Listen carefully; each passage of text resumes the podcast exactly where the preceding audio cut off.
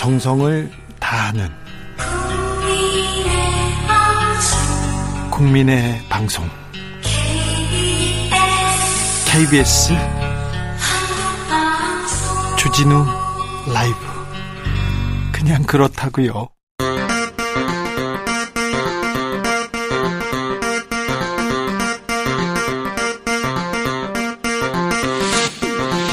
주진우 라이브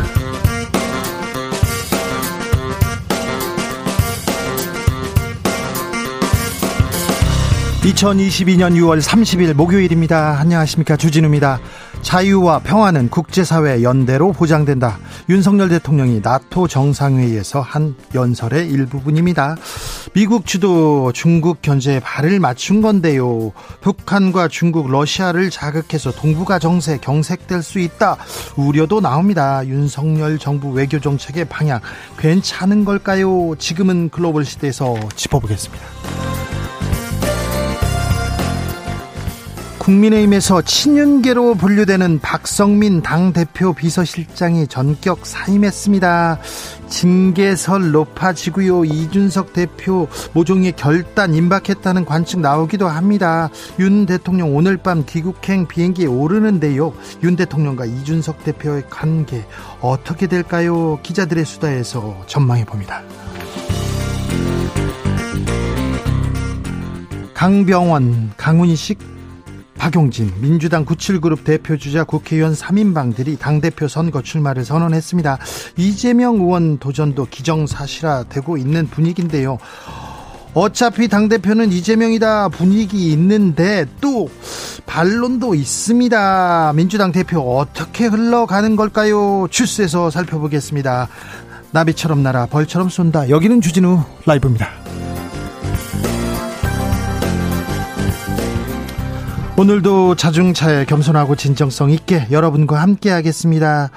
아, 무사히 출근하셨죠? 무사히 잘 계시죠? 어제 오늘 비가 엄청나게 오네요.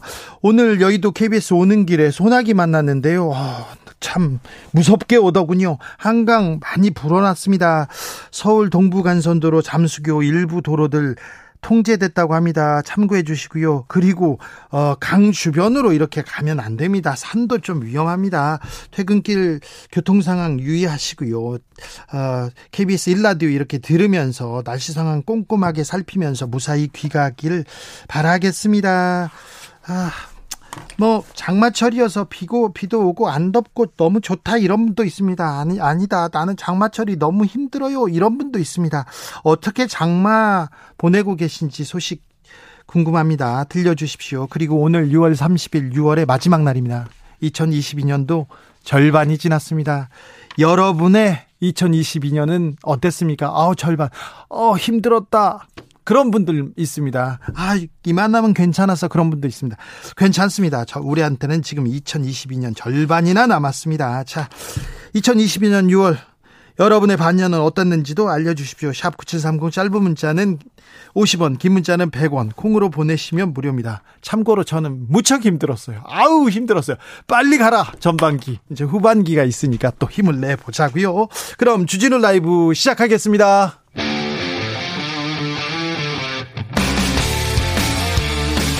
탐사보도 외길 인생 20년. 주 기자가 제일 싫어하는 것은?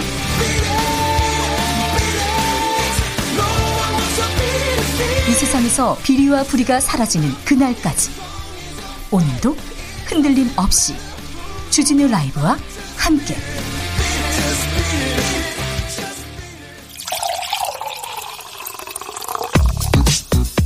진짜 중요한 뉴스만 쭉 뽑아냈습니다. 주스. 정상근 기자 어서 오세요. 네, 안녕하십니까. 중부 지방에 폭우가 쏟아졌습니다. 피해 속출하고 있어요. 네, 어젯밤부터 오늘까지 쏟아지는 집중호우에 곳곳에서 침수와 고립사고 등 피해가 속출하고 있습니다. 특히 수도권 제일순환고속도로 서운 분기점 인근에서 빗길에 교통사고가 나면서 한 명이 숨지는 등 전국 곳곳에서 교통사고가 많이 발생해 어, 인명 피해가 발생하고 있습니다. 어, 기상청에 따르면 이 서, 충남 서산에 270mm 이상의 비가 내린 것을 포함해 아이고, 많이 왔어요. 네, 당진에서도 240mm 이상의 비가 왔고요. 이 경기도 파주 탄현에 226mm. 서울도 많이 왔어요. 네, 서울이 137mm, 어, 강원 원주 문막에 118mm 등을 기록했습니다. 어, 오후 1시 기준이니까 지금은 강수량이 더 늘어났을 것으로 보이고요.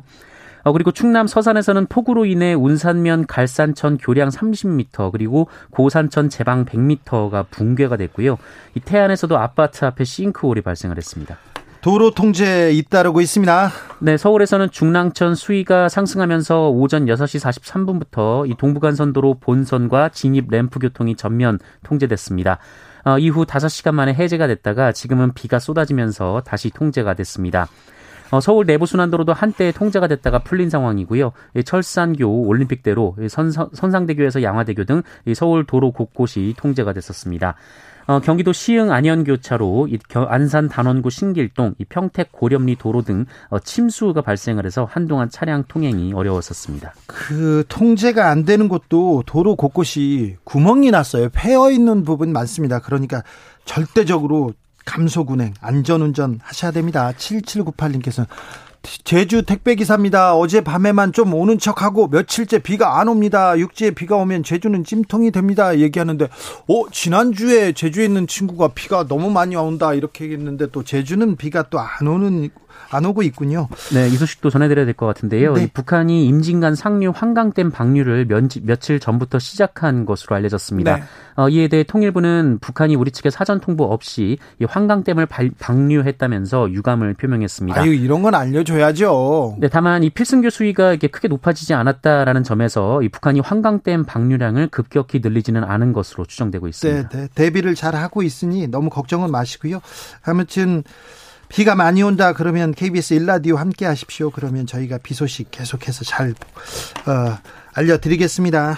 윤석열 대통령 오늘 나토 정상회의에서 연설했습니다. 네, 윤석열 대통령은 스페인 현지 시간으로 29일 이 나토 동맹국 파트너국 정상회의에서 연설을 했습니다. 어, 이 자리에서 윤석열 대통령은 북한을 비핵화의 길로 끌어내기 위해서는 이 무모한 핵 미사일 개발 의지보다 이 국제사회의 비핵화 의지가 더 강하다는 것을 분명하게 보여줘야 한다라고 말했습니다. 어, 그러면서 나토 동맹국과 이 파트너국 지도자들의 지속적인 협력과 지지를 당부했는데요. 어, 이 연설은 3, 4분 정도 이어졌습니다. 나토는 본래 소련의 군사적 팽창을 막기 위한 그 협의체였는데 이번에는 중국을 사실상 적성국으로 규정했습니다. 네, 나토가 이번 열린 정상회의를 통해 2022 저, 어, 2022 전략 개념을 채택했는데요. 네. 어, 여기서 중국의 명시적인 야망과 강압적인 정책은 우리의 이익, 안보, 가치에 도전한다라는 표현을 넣었습니다. 네. 어, 지금은 글로벌 시대에서 자세히 이렇게 다뤄보겠습니다. 그런데 나토 홈페이지에 윤석열 대통령 눈 감은 사진 올렸습니까? 왜 네. 그랬대요? 어, 게다가 또 그 한 장, 사진 한 장밖에 없었습니다. 사진을 한장 공식적으로 올렸는데 우리 대통령 눈 감은 거 이렇게 했습니까? 네, 이 나토 공식 홈페이지에 올라온 사진인데요.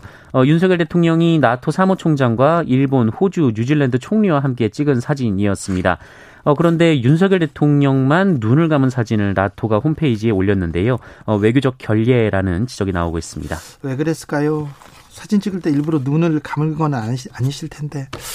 네, 살펴보겠습니다. 이따가. 민주당이 원구성 협의 아, 좀 더 하겠다. 주말까지 더 협의하겠다. 이렇게 얘기합니다. 네, 이 민주당이 오는 1일 본회의를 열어서 국회의장을 단독 선출할 계획이었는데요. 이 계획을 연기했습니다. 이 권성동 국민의힘 원내대표가 2일 이 필리핀에서 귀국하는 만큼 추가 협상의 문을 열어둔다라는 입장인데요. 네. 아, 박홍근 민주당 원내대표는 이 국민의힘과 보다 지속적으로 협상을 이어가고자 한다라고 얘기를 했고 어, 국민의힘을 더 기다려보자는 의원총회에서 의원들의 뜻이 있었다라고 말했습니다. 네. 경찰은 이재명 의원 관련 압수수색 벌이고 있다고요? 또요? 네. 어, 경찰이 지난 대선 당시 불거졌던 논란 중 이재명 의원 자택 옆집에 경기주택도시공사 합숙소가 위치해 있었던 것과 관련해 네. 오늘 GH 측을 압수수색했습니다. 네. 어, 경기남부경찰청은 오늘 오전 9시 30분 이 경기도 수원시에 위치한 GH 본사의 압수수색에 돌입했는데요. 네. 어, 압수수색 대상지는 GH 본사 한 곳이었던 것으로 전해졌습니다. 앞서 국민의힘은 지난 2월 이 GH 합숙소가 이재명 의원의 자택 옆에 있었던 것은 불법적으로 이재명 후보의 대선 준비를 도왔던 것이다라고 주장하며 어, 이현욱 전 GH 사장을 검찰에 고발한 바 있습니다. 네. 어, 경찰은 지난 4월 해당 아파트의 관리사무소를 압수수색하면서 강제 수사 전환한 바 있습니다. 압수수색 많이도 합니다. 이재명 의원에 대한 수사 도대체 몇 개입니까? 네, 어, 지난 대선 이후 이재명 의원에 대한 각종 고발 사건 수사가 전방위적으로 이어지고 있습니다. 네. 어, 지난 4월 경찰은 이 김혜경 씨 법인카드 유용 의혹을 수사하겠다면서 어, 경기도청 총무과 등 사무실 여러 곳에 압수수색을 했고요. 어, 의혹의 핵심 인물인 전 경기도청 총무과 별정집 5급 공무원 배모 씨, 어, 그리고 이 수도권 지역 식당 등 129곳을 압수수색했습니다. 129곳을 압수수색했어요. 네, 그리고 지난달 2일에는 이 성남FC 후원금 의혹 수사를 위해서 이 성남시청 정책 정책기획과 등 다섯 개 부서 어, 그리고 보름 뒤에는 두산건설과 성남FC를 잇따라 압수수색했습니다. 네. 어, 그리고 지난 16일 백현동 아파트 개발 사업 의혹 관련해서 성남시청을 압수수색했고요. 어, 그 하루 전날에는 이재명 의원의 측근으로 알려진 김인섭 씨의 자택과 사무실 어, 그리고 부동산 개발회사의 대표 자택과 사무실을 압수수색하는 등 어, 현재 거의 한 달에 한두 번꼴로 강제 수사가 이어지고 있습니다. 의혹이 있고 또 고소 고발이 있기 때문에 수사한다. 네, 거기까지는 알겠는데 압수수색이 참 많군요. 오래 진행되는군요. 아, 뭐 이거는 다른 건이지만 이재명 시장이 경기 도지사가 됐을 때, 도지사가 됐을 때 그때도 경찰이 엄청 대대적인 수사를 했습니다. 제가 참고인으로 불려갔는데 저보고 경찰이 도지사하고 여, 여, 여배우하고 무슨 관계냐고 물어봐요. 그래서 경찰한테 제가 물어봤죠. 도대체 제가 어떻게 아냐고 관심도 없고 그걸 지금 나한테 왜 물어보냐고 얘기를 했었는데 자기네들이 물어보놓고 그러게요 얘기하더라고요. 그런 수사는 아니겠죠 이번에는 네. 참 네. 수사가 많기도 합니다. 민주당 97그룹 인사들 잇따라 대표 선언 출마하고 있습니다. 네, 민주당 강훈식 의원은 오늘 기자들에게 메시지를 보내서 이번 주 일요일 당대표 출마를 선언할 것이다라고 밝혔습니다. 어, 강훈식 의원은 이른바 97그룹 재선 의원으로 원내대변인, 당 전략기획위원장 등을 거쳤고요. 예. 어, 지난 대선에서는 선대위 전략기획본부장을 맡은 바 있습니다. 친명계 인사였는데. 네, 어, 이미 강병원 의원과 박용진 의원이 당대표 선거 출마를 선언한 데 이어서 강훈식 의원까지 출사표를 던지면서 이른바 97그룹에서 대표 후보로 거론되던 사람 중 박주민 의원을 제외하고 모두 출사표를 던진 상황입니다. 한편 이들은 앞서 이 86그룹 대표 주자로 꼽히는 이인영 의원과 조찬 회동을 하기도, 하기도 했는데요. 어, 이인영 의원이 여기서 이들의 대표 출마를 서둘러 줄 것을 촉구했다라는 보도가 나오기도 했습니다. 네. 네. 86그룹은 또 어떻게 움직이는지 민주당 어, 대표 경선은 어떻게 되는지 네, 관심이 계속 조금 어, 증폭되고 있습니다. 지금은 관심은 그렇게 크지 않아요. 지금은 어차피 어차피 대표는 이재명 이런 얘기가 나오는데 어떻게 이 흥행 분위기를 만드느냐도 또 민주당한테는 네, 관건이 될 것도 같습니다. 국민의힘 상황은 조금 더 복잡할 수도 있어요. 어, 이준석 대표의 비서실장 갑자기 사퇴했습니다. 이유가 뭐냐 물어봤는데 뭐랍니까? 네, 어, 일신상의 이유라는 답을 했습니다. 또 나왔습니다. 일신상 이유 뭐지 진짜? 네, 박성민 당대표 비서실장인데요. 친윤계라면서요? 그렇습니다. 오늘 전격 사퇴했습니다. 네. 어, 이 대선 후에 이준석 대표의 비서실장으로 기용이 됐는데요. 불과 3개월여 만에 전격 사퇴를 했습니다. 자, 여기에 그러면 윤핵관, 윤심 작동하는 거 아니냐 이렇게 생각 하는 사람들이 많습니다. 이준석 대표 점점 코너에 몰리고 있는 것처럼 보입니다. 네, 어, 이준석 대표는 오늘 기자들과 만난 자리에서 어제 박성민 비서실장이 그만두겠다라는 얘기를 했다면서 어, 윤심이 떠났다 이런 해석을 할 수는 있지만 이 박성중 의원과의 어제 대화에서는 그런 내용이 없었다라고 말했습니다. 어, 이준석 대표는 어제 SNS에 이 모두 달리면 되지 그들이 감당할 수 없는 방향으로 이런 글을 올리기도 했는데요. 어, 이에 대해서는 정치적인 상황들이 계속 발생하더라도 개혁 동력이라는 것은 이어나가야 된다는 의미다라고 설명하기도 했습니다. 네, 뭐 의미를 설명하는데 알 것도 같고 모를 것도 같고 말썽달썽합니다. 그런데 아무튼 이준석 대표가 굉장히 좀 외로운 처지구나. 좀 아, 복잡해지는구나. 그리고 이준석 대표가 왜 말을 거칠게 더 하는구나. 이런 생각을 해봅니다. 저희가 2부에서 자세히 분석합니다. 어, 김승희 보건복지부 장관 후보자 장관 되려고 나왔는데, 어, 성관이가 수사 의뢰했습니다. 네, 김승희 보건복지부 장관 후보자가 정치자금법을 위반했다는 의혹을 조사해온 중앙선거관리위원회가 김승희 후보자를 대검찰청에 수사 의뢰했습니다. 20대 어, 비례 국회의원 당시 정치 자금을 사적으로 썼다라는 의혹이 어느 정도 사실로 드러났다. 어, 선관위는 이렇게 보고 있다는 건데요. 그렇죠. 어, 김승희 후보자는 업무용으로 쓰던 렌터카를 임기가 끝나면서 인수를 했는데 네. 이 과정에서 정치 자금으로 보증금 1,800여만 원을 냈다라는 의혹을 받아왔습니다. 다른 의혹도 있었어요? 네, 정치 자금으로 차량을 도색하는가 하면 배우자 차량에 보험금을 납부했다라는 의혹도 있었습니다. 김승희 후보자 일부 시인했지 않습니까? 네, 일부 시인하고 렌터카 보증금 1,800여만 원 그리고 배우자 차량 보험금 30여만 원을 반납을 한 바 있습니다. 일단 돈을 쓰고 지금 이번에 반납했으니까 자기의 죄를 인정하고 했는데 아무튼 죄가 사라지는 건 아닙니다. 네, 민주당은 자진 사퇴나 지명 철회를 요구했는데요. 앞서 윤석열 대통령은 김승희 후보자에 대한 인사청문 경과 보고서를 어제까지 보내달라고 국회에 요청한 바 있기 때문에 네. 오늘부터는 청문회를 열지 않더라도 임명이 가능한 상황입니다. 거의 유죄 받을 게 확실시 되기 때문에 이거 임명 아, 쉽지 않을 것 같습니다. 장관 데려다가 피의자 됐는데요. 아, 나설 자리를 아는 것도 자신의 그릇을 아는 것도 좀 큰 덕목입니다. 그런 사람이 좀 장관에 가서 뭘 좀 지휘해야지. 이분 좀 부끄럽지 않습니까? 그런데 이분 대검의 수사 의뢰를 선관위에서 했습니다. 정부에서 수사 의뢰를 했고 대검 갔는데 지금 남부지검에 이 사건을 보냈거든요. 남부지검장이 특수통 친윤계 양석조 지검장입니다. 분명히 혐의가 보이기 때문에 특수수사, 아, 특수통 검사들의 성향을 볼 경우 이게 이거를 아, 명확하게 빨리 처리하는 게 정권에 덜 부담을 줄 수도 있다는 생각을 하기 때문에 김승희 보건복지부 장관에 대한 수사는 급속도로 진행될 가능성이 있다고 봅니다. 지켜보십시오. 네. 최저임금이 확정됐습니다. 네, 빨리 네. 확정됐어요. 내년도 최저임금이 올해보다 5% 460원 오른 9,620원으로 결정이 됐습니다. 예. 월 단위로 환산하면 201만 580원이고요. 올해 최저임금 인상률이었던 5.1%와 거의 비슷합니다. 비슷하네요. 어, 빨리 결정됐다라고 하셨는데 네. 사실 법정 심의 기간 안에 결정이 된 겁니다. 원래 어제까지 결정이 됐어야 되는데요. 네. 어, 8, 지난 2014년 이후 8년 만이었습니다. 어, 다만 노사 모두 불만족스러운 얼굴인데요. 원래 노동계와 경영계는 각각 1,890원, 9,160원을 제시했는데 어, 세 차례 수정을 거쳐 격차가 좀 줄었습니다만 진전은 없었습니다. 최저임금은 5% 정도 올랐습니다. 물가 상승률이 5%를 넘어간다죠. 그러니까 서민들이 좀 나아질까요? 조금 서민들한테는 좀 부족한 액수가 아닌가 이렇게 생각합니다. 물론 경영계에서는 반발하고 있습니다.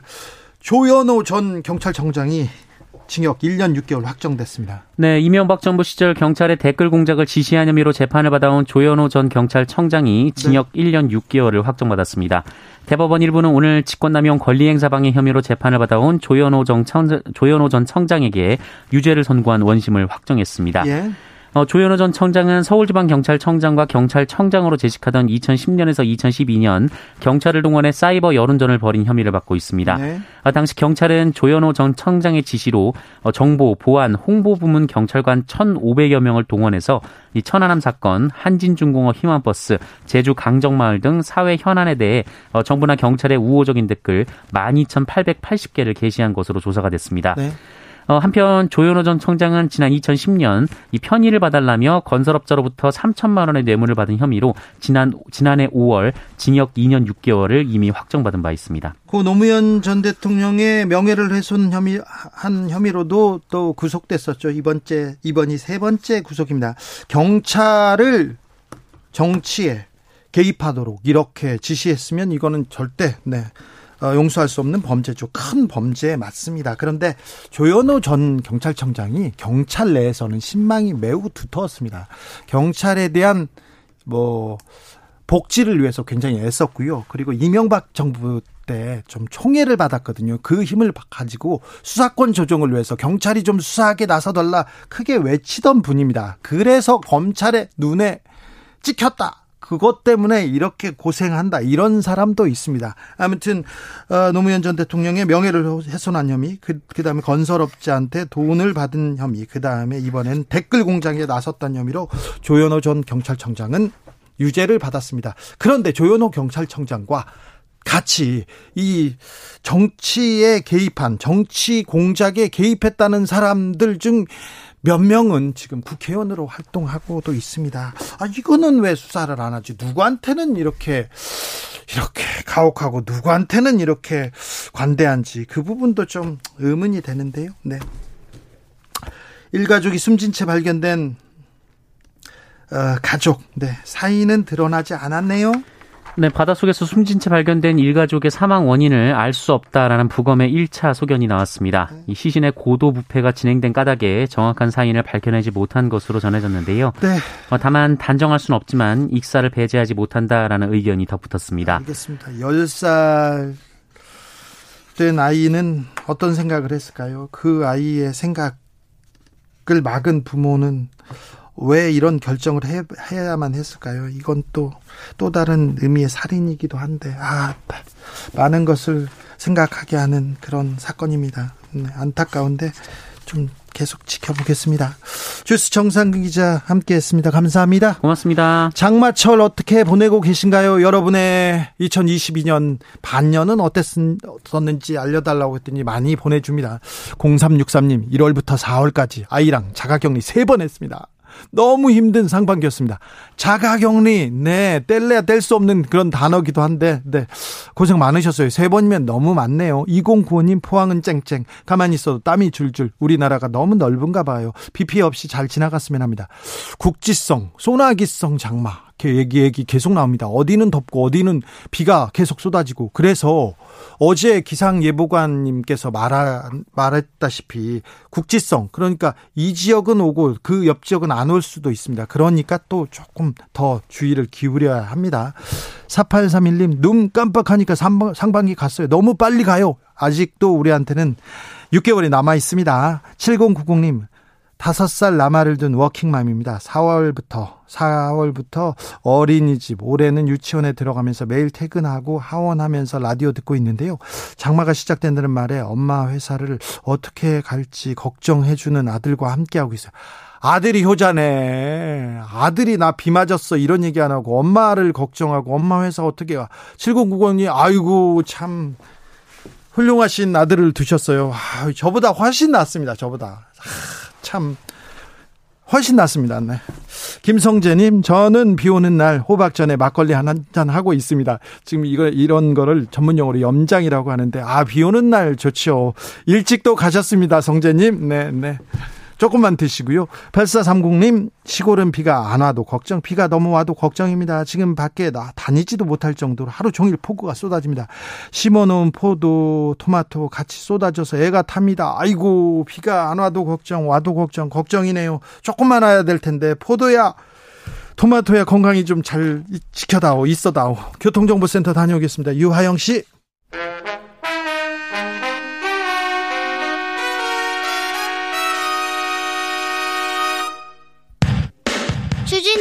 돌발 퀴즈. 오늘의 돌발 퀴즈는 주관식으로 준비했습니다. 문제를 잘 듣고 정답을 정확히 적어 보내주세요. 내년 최저임금이 올해보다 5% 오른 금액으로 결정됐습니다. 노동계와 경영계 모두 고물가 상황에서 받아들일 수 없는 금액이라며 강하게 반발하고 있는데요. 자, 오늘의 문제. 내년도 최저임금은 얼마일까요? 검색 찬스 드릴게요. 정답을 정확히 적어서 보내주세요. 샵9730 짧은 문자 50원 긴 문자는 100원입니다. 지금부터 정답 보내주시는 분들 중 추첨을 통해 햄버거 쿠폰 드리겠습니다. 주진우 라이브 돌발 퀴즈 내일 또 만나요.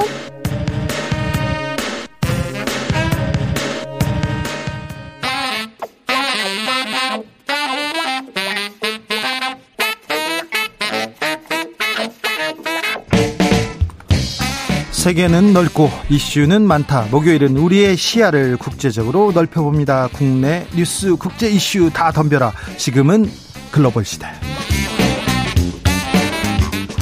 국제적으로 talk 가능합니다. 국제적으로 아유 평론 스케일 어마어마합니다. 지글시 시작합니다. 군사 외교 안보 전문가 김종대 전 의원. 안녕하십니까. 네. 세계적인 평론 스케일입니다. 이승원 평론가 어서 오세요. 네, 안녕하세요. 이승원입니다. 네. 어, 장마철 잘 보내고 계시죠? 오늘하고 고생 많이 했어요. 네. 네. 그렇습니까? 네. 네. 고생하셨어요? 네. 영혼 없는 네. 얘기는. 알겠습니다. 어, 나토 정상회담 이제 막을 내렸는데요. 한미일 정상회담도 있었습니다. 어, 어떻게 보셨습니까? 어, 바이든 소원 성취했다. 바이든? 네. 음. 바이든이 하고 싶은 걸 다 해줬습니까? 다른 사람들이? 그렇죠. 사실은 바이든이 한국을 초청한 거는 네. 저는 엄밀하게 말씀드리면 뭐 제 개인적인 주관적인 판단이지만 나토에 초청한 것보다는 이 한미일 정상이 한 자리에 만나서 사진 한 컷을 찍기 위해서 아, 음. 네, 물타기 하기가 가장 좋은 장소가 나토 정상회담이었다라고 전 생각을 하고 미국, 있습니다. 미국, 일본, 미국 과 일본은 계속 그리고 한국과 같이 앉으려고 계속 얘기를 했고 좀 생각을 했어요. 네, 네. 군사훈련도 같이 얘기하고 싶었고. 그렇었죠. 그러니까 한미하고 미일 간에 이제 각각 동맹 상태지만 일본과 한국은 뭐 아시다시피 이제 관계가 굉장히 안 네. 좋았지 않습니까? 왜 이렇게 니네들은 싸우니 네. 하면서.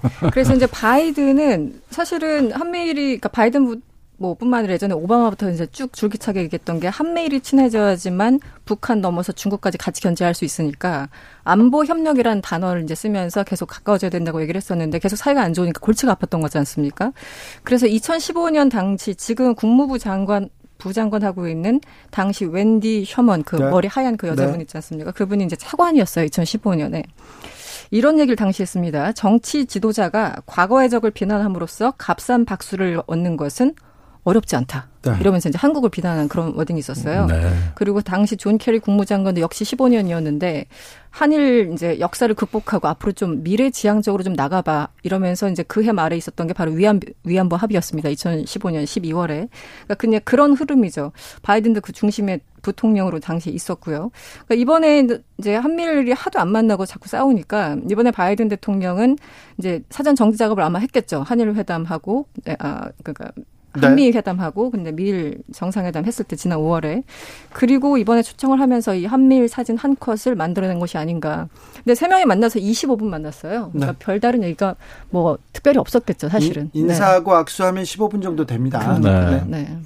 예, 그 뭐 이승원 평론가께서 이렇게 셋이 만나기가 이렇게 힘들구나. 네. 그런 점에서 소원 풀었다. 지금 이런 말씀이신데 그럼 내용을 한번 들어가 보기로 하죠. 자, 이 한미일 삼국이 협력해서 북핵 문제에 대응한다. 이 북핵 문제가 제일 중요하다. 네. 사실 어떻게 보면은 외교장관 삼국 회담에서 다 했던 얘기예요. 네. 똑같은 얘기입니다. 오히려 이 회담이 열리기 전에 제이크 설리반 백악관 안보보좌관이 중국에 관한 얘기도 나올 거다. 네. 또 북한의 자금줄을 끊는 방안이 협의될 거다. 이런 이야기를 했는데 막상 정상회담 발표에는 그런 내용이 없습니다. 네. 단지 삼국이 협력해서 북핵 문제에 철저히 대비하자, 북한 미사일에 대비하자 이렇게 얘기를 했는데 오히려 구체성은 어, 기시다 후미오 아. 일본 총리의 말이 상당히 한 스텝 더 나갔어요. 공동 군사 훈련을 한다.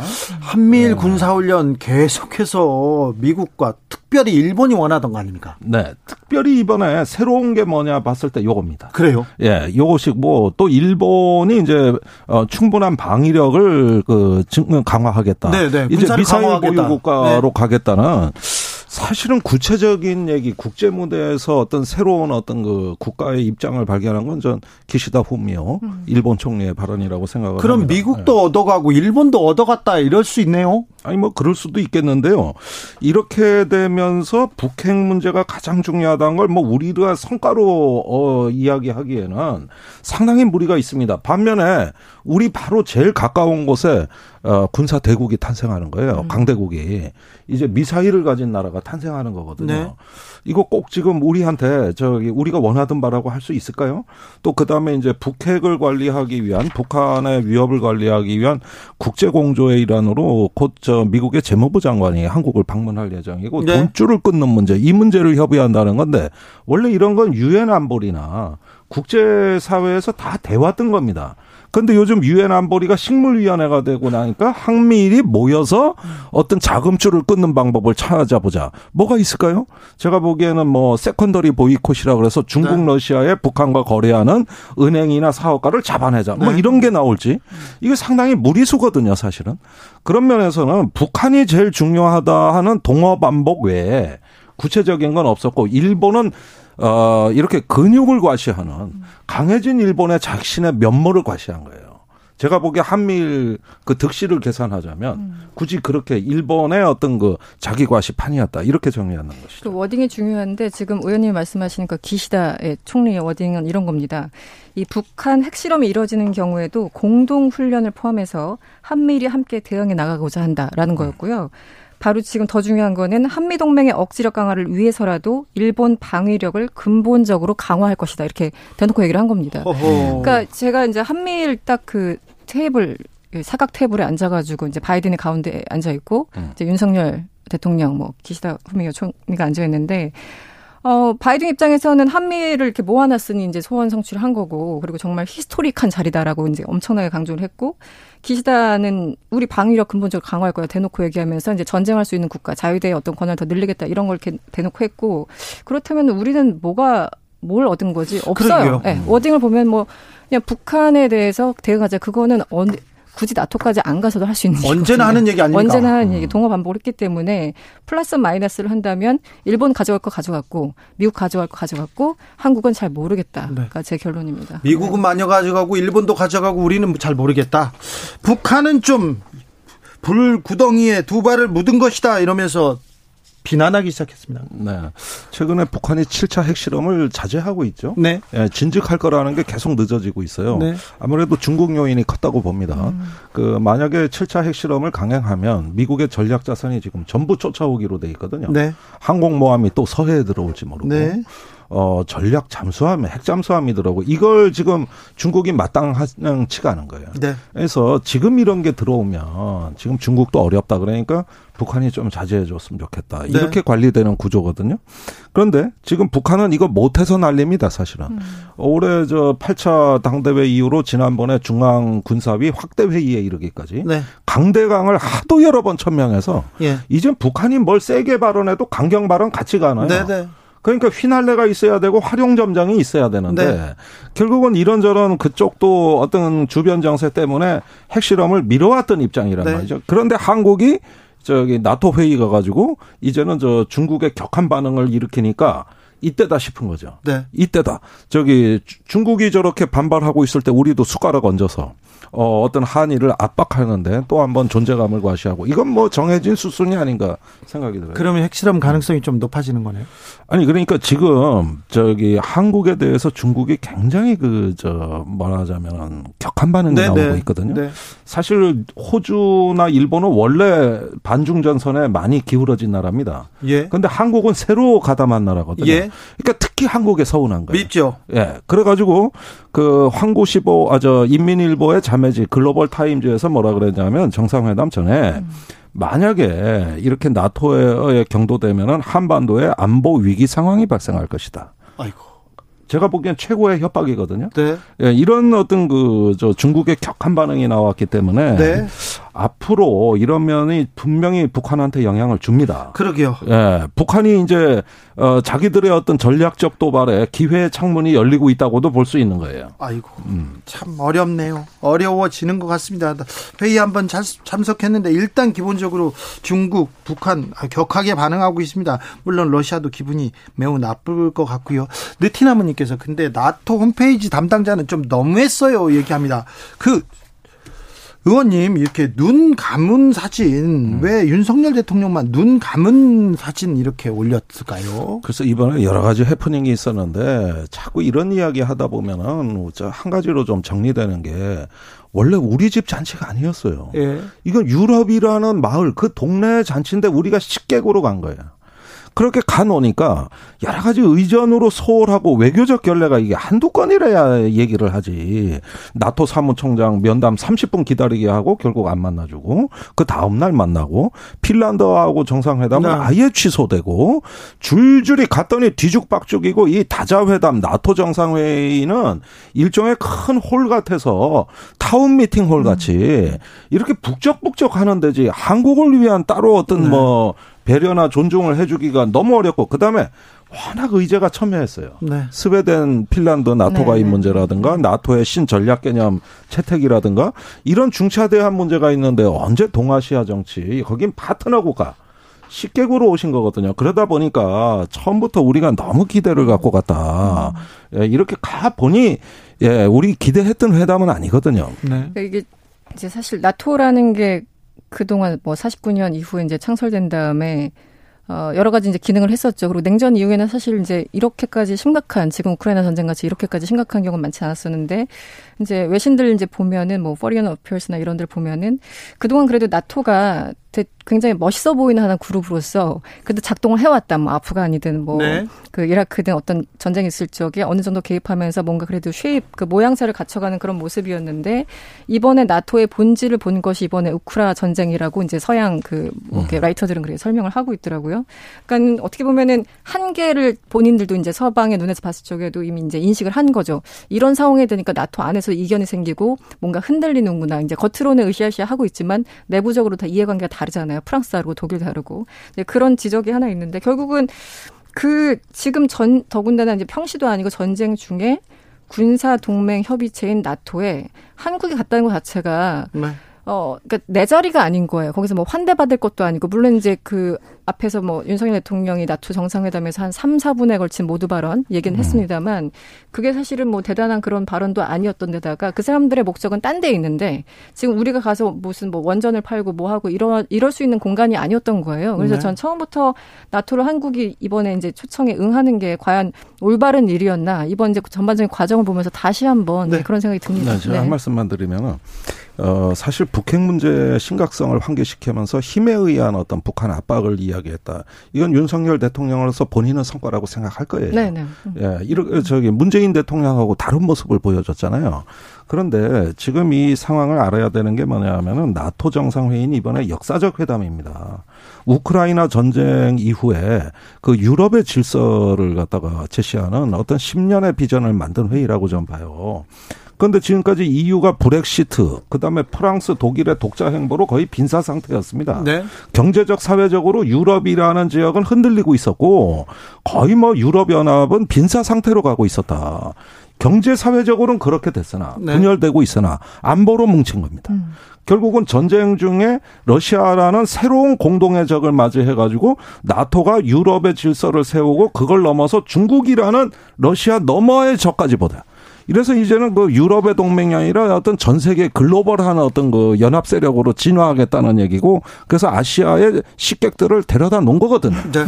그러니까 이런 상황에서 윤 대통령이 이런 전략적 맥락을 다 어떻게 생각하고 갔는지는 모르겠습니다만은 결국 세계는 아무리 먹고 사는 문제가 중요해도 어 저기 전쟁 문제, 음. 이 배고픈 문제보다는 죽고 사는 문제가 우선이다. 이걸로 해가지고 이제 서방 동맹을 재결석하고 세계 화 이후의 시대를 질서를 만들어 가겠다는 이 출발점이 되는 거거든요. 이 회의가. 그런데 음. 이 회의에서 우크라이나 전쟁에 대한 유럽 질서 재편에 대한 조금 고민이 있었습니까? 진전도 보였습니까? 있었습니다.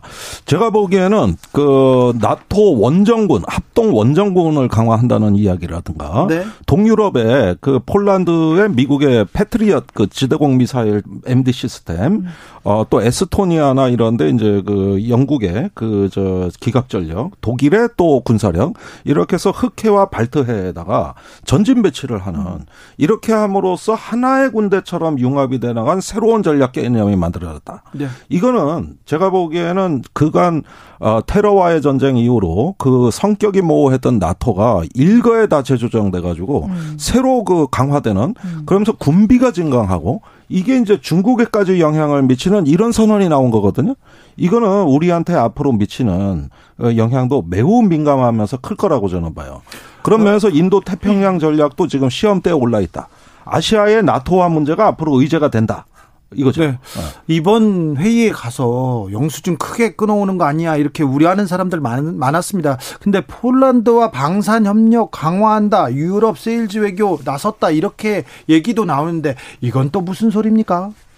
지금 뭐 그러니까 기본적으로 프랑스, 네덜란드, 폴란드, 덴마크 이런 이제 총리나 대통령을 만나가지고 양자회담을 하긴 했습니다. 그런데 이제 많은 시간을 할애한 건 아닌데 기본적으로 이제 프랑스에는 원전, 뭐 네덜란드에는 뭐 반도체, 뭐 반도체 이런 것들을 어, 이제 판매하겠다라는 거죠, 한마디로. 그래서 처음에 가기, 그러니까 나토라는 공간에 가는 게 굉장히 부담스러우니까 우리 김성한 실장이나 이제 외교부 라인에 있는 사람들이 백브리핑을 하면서 우리는 민주주의와 뭐 보편적 법치와 그리고 인권에 대해서 이해관계를 같이 하는 사람들과 연대하기 위해서 가는 거야. 그리고 갔을 때 원전 세일즈 등등을 할 수 있어라면서 계속 이제 물타기를 좀 했었거든요. 예. 그러니까 어쨌든 거기에 대해서 성과가 있어야 되기 때문에 이 정, 양자회담을 하면서 이런 성과들을 조금 만들어낸 건 사실입니다만 본질은 이번에 나토 정상회의가 역사적으로 굉장히 그 전략 개념이라고 해서 10, 12년 만에 개정하고 우크라이나에 대해서 어떻게 할 것인지 전략을 세우는 굉장히 중요한 것이었기 때문에 사실 이런 것들은 주요 이슈에서 밀릴 수밖에 없는 거죠. 네. 네네.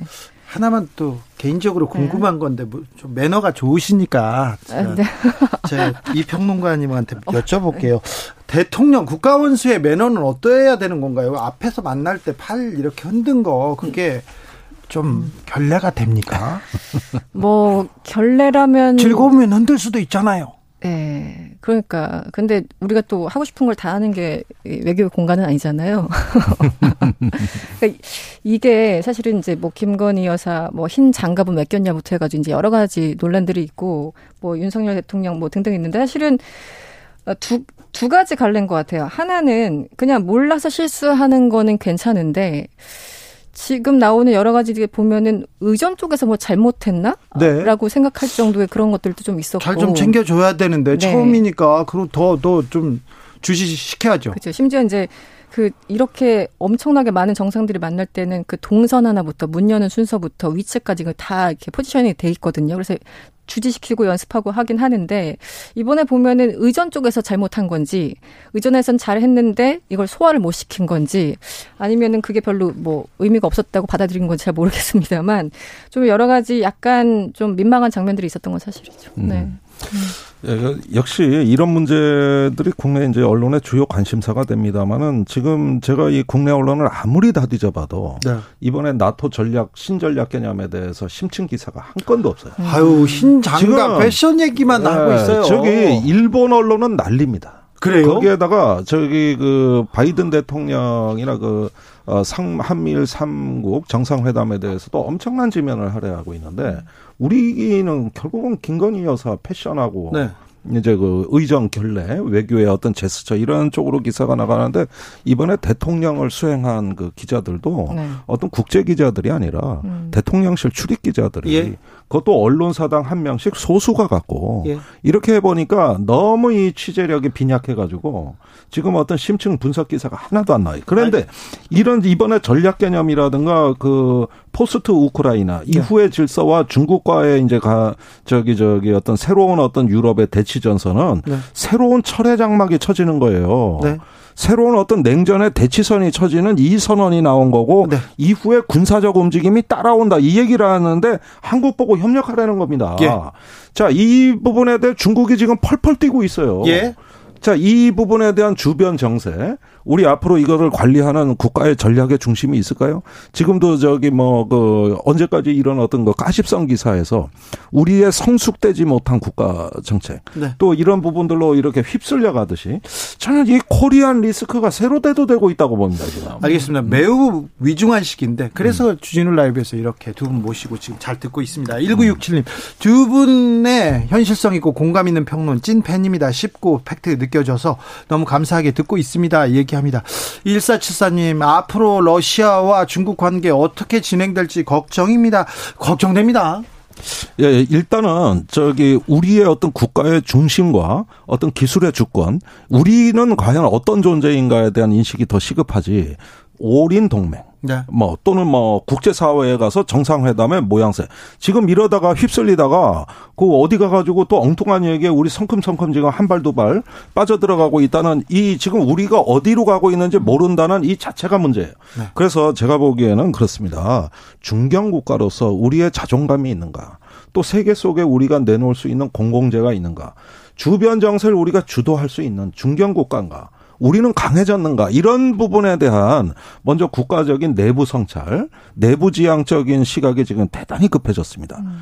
그러지 않고 이제 자꾸 이렇게 외향적인 그러면서 무언가 맞춰주드리는 또 이번에 일본에다가 그저 어, 만나자고 하면서 어 징용 노동자 문제 같은 경우 지금 졸속 처리될 조짐조차 보이는 이런 어떤 무리한 외교 이런 것들이 과연 무엇을 의미하는지 정말 한번 생각해 보지 않으면 안 될 때. 의원님 지금 말씀하신 이 전략 개념이라는 게 스트레티직 컨셉이라고 해서 이 향후 10년 동안 어떻게 할 것인지 전략을 정말 세세하게 해놓은 그 일종의 그 미, 그러니까 10년간의 계획서라고 보시면 돼요. 그러니까 굉장히 최고의 어떤 내용들인데 아까 잠깐 이제 말씀드렸으면 12년 만에 개정이 됐고 이 안에 이 전략 개념이라는 이 보고서 안에 중국을 적시한 건 이번이 처음입니다. 네. 작년에는 공동 성명에 중국을 넣긴 했는데 이렇게 10년을 이제 내다보는 전략 개념이란 보고서에 중국이라는 걸 넣은 건 이제 처음이죠. 그리고 여기서도 그냥 중국을 한 번 언급한 게 아니라 이 정도예요. 중국의 야망과 강압적인 정책이 우리의 이익 안보 가치에 도전한다. 이렇게 쓰고 있어요. 그런데 이 수위 조절도 사실은 미국하고 영국 같은 경우는 좀 세게 가자라는 거였고 독일과 프랑스는 그래도 우리 중국과의 관계가 있으니까 조금 적게 가자. 그래서 수위 조절하느라고 이제 왜냐면 외교문서는 단어 하나가 굉장히 중요하니까 형용사 하나가 중요하니까. 그래서 이제 수위 조절 계속 내부에서 뭐 보고서 이제 계속 수정하다가 결국 나왔는데 중국이 지금 뭐 나토를 아태 지역으로 끌어, 끌어들이는 것은 늑대를 집어 집으로 끌어들이는 것 같다라고 이제 지금 반발하고 있는 게 바로 이런 점 때문입니다. 그러니까 예. 유럽 사회에 있는 나토를 아시아판으로 다 확장시킨 거에 대해서 중국은 반발하고 있고 그렇다면 우리나라는 그 중간에 어디 설 것인가를 좀 생각을 해야 되는데 그 부분은 아직은 좀 보이지 않고 있습니다. 자 이번에 음. 저기 폴란드에 미국 5군단 육군 병력의 본부가 만들어지고 그 영구 주둔 네, 영구 주둔이고 네, 네, 네. 주둔 병력이 이제 유럽 주둔이 10만 명을 넘어가고 있습니다. 아, 네. 거기에다가 F-35 전투기를 미국의 코, 저 러시아의 코앞에 배치하는 거예요. 네. 네. 거기에다 흑해 함대에 구축함을 추가 배치하고 음. 그다음에 이번에 핀란드 스웨덴도 들어왔습니다만 나토. 나토 사무총장은 지금 4만 명이던 합동 원정군 이게 신속 대응군이거든요. 나토 산하에. 네. 이게 4만 명을 30만 명으로 늘리겠다는 네. 거예요. 오. 어. 그러면은 유럽에 지금 20만 이상의 군대를 가진 나라가 없어요. 유럽에 쓸만한 군사력은 다 끌어모아서 하나의 군대로 만들어야 이 숫자가 나와요. 네. 그러니까 이게 얼마나 큰 변화며 지금 이게 러시아에 주는 신호가 뭔가를 보십시오. 네. 우크라이나에서는 이렇게 소모적인 장기전이 될지 몰라도 그 나머지는 저기 서방의 첨단 군사력 전략 자산을 전부 그 러시아 코앞에 깔아놓겠다는 얘기고 네. 러시아는 전술 핵 무기를 전진 배치하겠다는 얘기예요. 예. 이게 나토에서 개념화됐고 군사적 조치가 따라와요. 거기에 중국까지 끼워넣어요. 그러니까 이게 이 평평한 세계 여태까지의 어떤 그 평화로운 어, 시기가 지나가나요? 다시 장벽 있는 세계, 장벽이 세워지는 시기로 가는 거예요. 얼마나 심각한 문제입니까? 아, 나토 가입 때문에 지금 우크라이나 전쟁도 명목상 시작된 거 아닙니까? 네. 핑계는 근데 스웨덴, 핀란드가 이제 가입했고 튀르키예 입장을 음. 바꿨고요. 음. 러시아에서는 지금 계속 좀 격한 반응 나오는데 러시아가 또 달, 또 다른 좀 바보 같은 결정을 하지 않을까. 그리고 그거 걱정됩니다. 네. 그래서 그 지난달에 그 미국의 CSIS에서 나온 그 coming storm 다가오는 폭풍이라는 아주 의미 있는 보고서가 나왔는데 또 나왔습니다. 네, 미국의 최고의 전략가들이 다 그 참여한 워게임에서는 네. 그 폴란드로의 확정 가능성을 음. 러시아가 고민할 것이다. 예. 그러면서 이제 그 전술핵 무기 전신 배치라든가 아이고. 여러 가지 어떤 새로운 전략 옵션을 고려할 거다 이렇게 보고 대비를 해야 된다는 거거든요. 그 지금 세계적인 금융 위기, 에너지 위기, 식량 위기가 이래 확산돼 있는 상황에서 전쟁 피로도는 높아지지만 물러설 수 없는 치킨 게임이 서방 나토와 러시아 간의 전개가 됐을 때 우리가 지금 자유와 민주주의의 이름으로 서방 동맹을 지지하는 문제는 듣기에는 좋지만 네. 과연 앞으로 따르는 책임과 비용 그다음에 우리 스스로 감당해야 될 몫도 진지하게 고려해야 될 겁니다. 아, 우리가 이, 이 권력의 틈바구니 안에 지금, 지금 뛰어든 상황이 됩니까? 아, 뛰어들겠다는데, 지금 정부가. 음, 러시아 같은 경우는 지금 어쨌든 스웨덴과 핀란드 나토 확장 명분으로 전쟁을 일으켰는데 오히려 더 확장되는 상황이잖아요. 네. 그리고 핀란드와는 1,300km를 국경을 접하고 있습니다. 러시아와. 그렇기 때문에 엄청나게 본인들 입장에서 더 힘들어진 거죠. 네. 아, 그래서 당장 그 라브로프 외, 외무 차관 같은 경우 나토의 무책임한 결정이다. 예. 그리고 북유럽 EU 국가들의 평온한 시기가 올지 의문이다. 이렇게 아 경고를 하고 있어요. 네. 그러니까 지금 이렇게 되면 니네들 편할 것 같지 아니야라고 이제 경고를 하고 있고 사실은 뭐 확정 가능성에 대해서 은근히 암시하는 그런 경고장을 계속 보내고 있죠. 그러니까 굉장히 불편한 상황이에요, 저 본인들. 그런데 전쟁이 장기화되고 있는데 러시아는 조금 생각해 보면 잘 버티는 건가요? 이 장기전을 잘 끌, 장기전을 더 끌고 가려고 하는 건가요? 그러니까 소모되고 있죠. 러시아는요. 네. 이제 재래식 전쟁을 저런 전쟁을 언제까지 할 수 있는 나라냐, 미사일 재고가 몇 발이냐 이런 걸 따지면서 미국은 약화시키겠다는 입장이고 예. 설령 전쟁을 종식하는 평화 협상을 하더라도 우크라이나가 유리한 입장에서 할 수 있도록 이 군사력 지원은 계속한다 이거거든요. 자 그런데 미국의 정보기관의 에, 네, 그 전직 관리로 돼 있는데 어, 슬프게도 우크라이나 전쟁은 금방 끝나지 않고 상당한 소모전으로 교착될 것이다. 이런 우울한 전망이 나왔어요. 예. 예, 이제는 출구 전략 생각할 때가 됐습니다. 그렇죠. 이것은 그냥 전쟁의 양상을 어, 승리하는 쪽으로 유도하겠다는 생각 갖고서 관리되는 전쟁이 아닙니다. 굉장히 피로해지고 있어요. 그 키신저 전 국무장관이나 이제 네. 그런 분들이 사실은 이제 돈바스 동부 지역 어느 정도 좀 양보하고 끝내야지라고 얘기를 했었는데 네. 사실 이제 돈바스가 완전 장악됐거든요. 네. 그래서 뭔가 러시아는 더 많이 얻고 끝낼 지금 요, 요산인 거고 그래서 더 남- 많이. 네 그리고 중부 지역까지 지금 공격하고 있고 다시 이제 수도 지역까지 공, 공격을 하고 있는데 정말 소모전 양상으로 가고 있는 게 사실입니다. 아이고. 네. 결국은 세력권을 수호하겠다는 거예요. 이건 변하지 않아요. 지금은 글로벌 시대 세계 정세 많이 배워봤습니다. 김종대, 이승원 두 분 감사합니다. 고맙습니다. 아이고 세계 정세를 봤는데 우리는 지금 외교력을 잘 발휘하고 있는지 자 저는 6시에 2부 이어가겠습니다.